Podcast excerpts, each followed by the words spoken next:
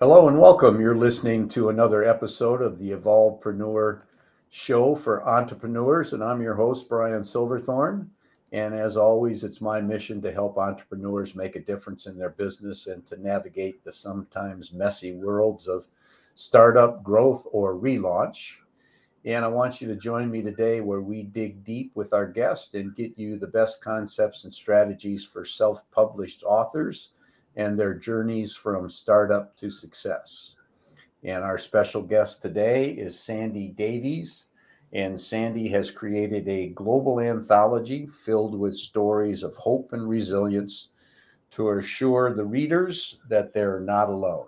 So, welcome to the show, Sandy. Happy to have you. Oh, thanks so much, Brian. It's lovely to be here today. Good, good. So, where are you hanging out? Yeah, so I am on Eastern Guyalanji country, right up in the very top of Australia.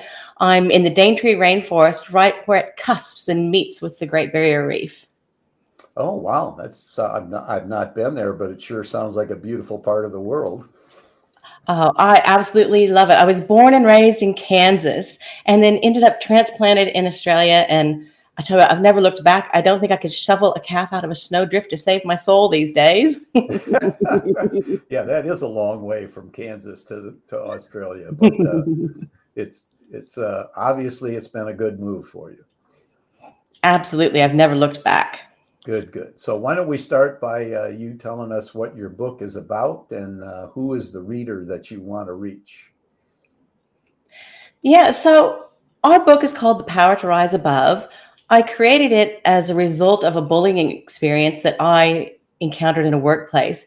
And I realized that in my 50s, I hadn't really shared the adversities that I'd overcome. I was so focused on just my usual joy and radiance and happiness that my younger workmates didn't know that I had gone through similar things. And it just hit me like a lightning bolt that we need to share those stories and give hope to others. And 30 of us came together from across the globe to share our stories of resilience and overcoming. And we're hoping that there are readers of all walks of life. We want young teens that are struggling to read. We want parents who are struggling with their children being bullied. We want people who are facing bullies in their workplace and not knowing quite where to turn. And even we have even one author who shared her story of turning failed IVF into a triumph instead of a tragedy. So there's a little bit for everybody in there. Great. Well, that's that sounds like a, a wonderful purpose for writing a book. And uh, other than putting 30 different authors together, what was the biggest challenge you faced when you got faced when you got started? Do you know the biggest challenge turned into a silver lining? I had chosen a hybrid publisher and I was so excited about their values and their ethos and then I unfortunately encountered a few financial barriers that had been unanticipated, and I had to revert back to completely self publishing. And I remember having so much sorrow at the time. And it turned out to be the biggest silver lining because we've had so many nonprofits now reach out to us and want to match funding and match grants to provide our book to a wider outreach of people with financial difficulties. And we wouldn't have been able to do that if we'd gone through a hybrid publisher. So uh, that was the biggest challenge. But now I look back and realize, you know, sometimes when things don't turn out the way you want, there's a better purpose ahead.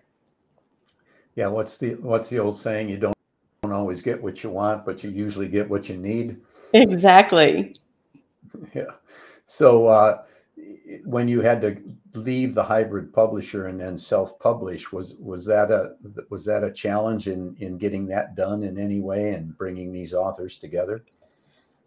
Not at all. I just i just dug in i guess. You know when when you're not expecting a bit of a curveball the best thing you can do is catch it. And i did. I just i caught it hit the ground running and made it happen.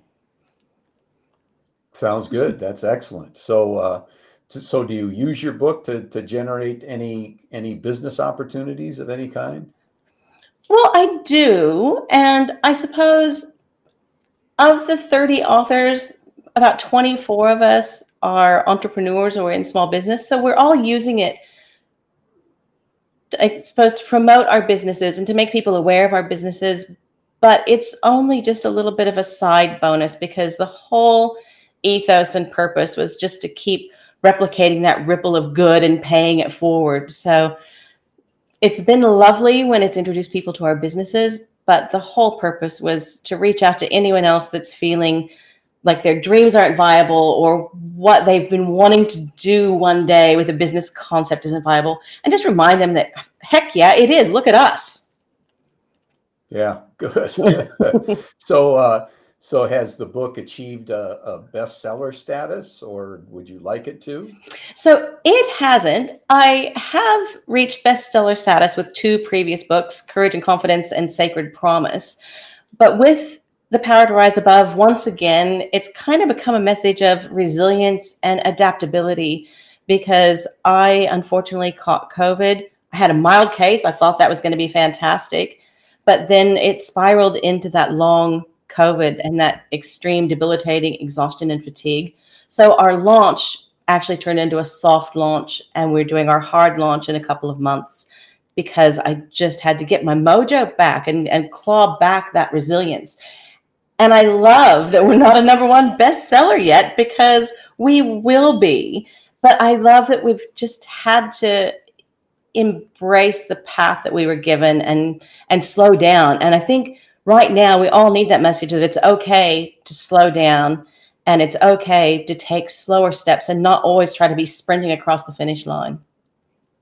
Yeah yeah well i'm happy to hear you're you're feeling better from the covid. I've there's been a lot of folks i've encountered that have had that long covid thing which doesn't sound like it's very pleasant from from my perspective. So, uh, when you achieve your bestseller status, what kind of a benefit would that be to you?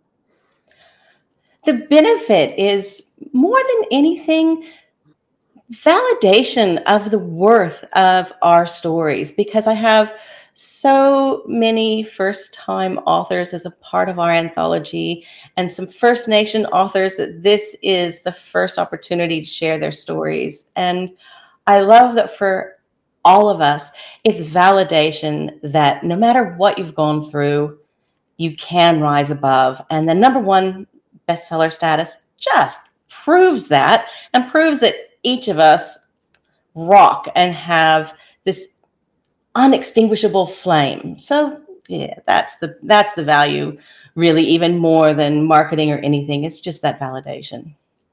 Okay, good. That that's a very worthwhile uh, result by by all means. Um, so I know you said you got your your big launch coming up here shortly, but are you using any methods right now to promote your book, and and if so, which ones are working best? Everyone that's listening is going to find this quite a surprise, but you know what's working best right now? All the old-fashioned methods. I'm finding that when each of us as co authors call into bookstores, they're loving seeing us and not an agent and, or a manager. And I'm finding that people that have a connection to each of us love selling it and saying yes. And there's nothing better than that answer yes when you walk through a door. And I love that the old fashioned approach is having this beautiful ripple effect of growth and growth and growth. I love that we're already doing our second print run before we've done the hard launch. Well, that's good. That's so good old face to face, getting to know people and uh, let them know about you and what you have to offer, right? Who knew in this era? that's well, you know, I, uh, I think that that face to face always has an advantage. It just uh, seems to be uh, a little bit less convenient these days, or not highly thought of these days but when you when you put it into effect at least in my experience it works very well. So it seems to be working for you. So uh, what's next for you as an author? What's next? Once again it's those silver linings. It is not what i expected when i went to create the power to rise above it was a response to horrific bullying in a workplace that shouldn't have happened and and for me as a feminist there was just something absolutely gut wrenching when it was another woman who was the bully And it just did something in my core that I had to bring these women together to share these stories, to give others hope that are in the same circumstance.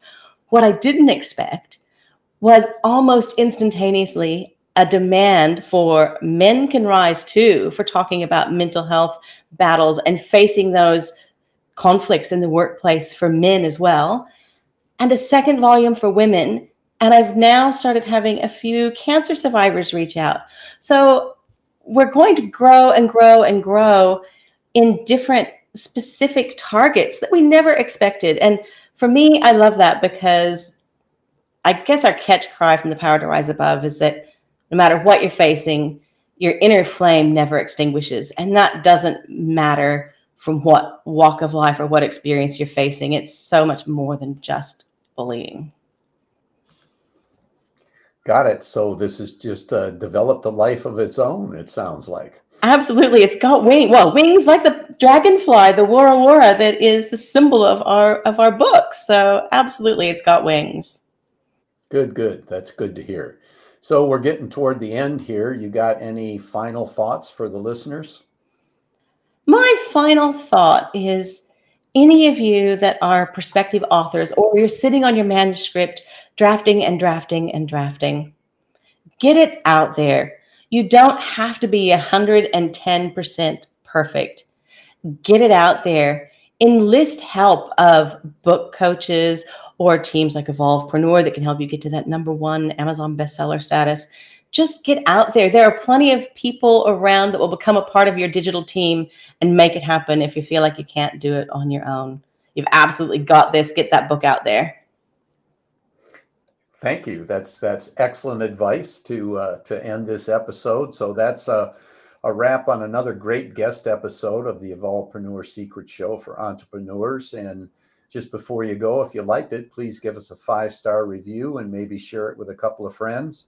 And if you want to make sure you don't miss any future episodes or catch up on some back ones you may have missed, go to evolvepreneursecrets.show. And if you're an entrepreneur and you got a great idea rolling around in your head, let's get it out there today.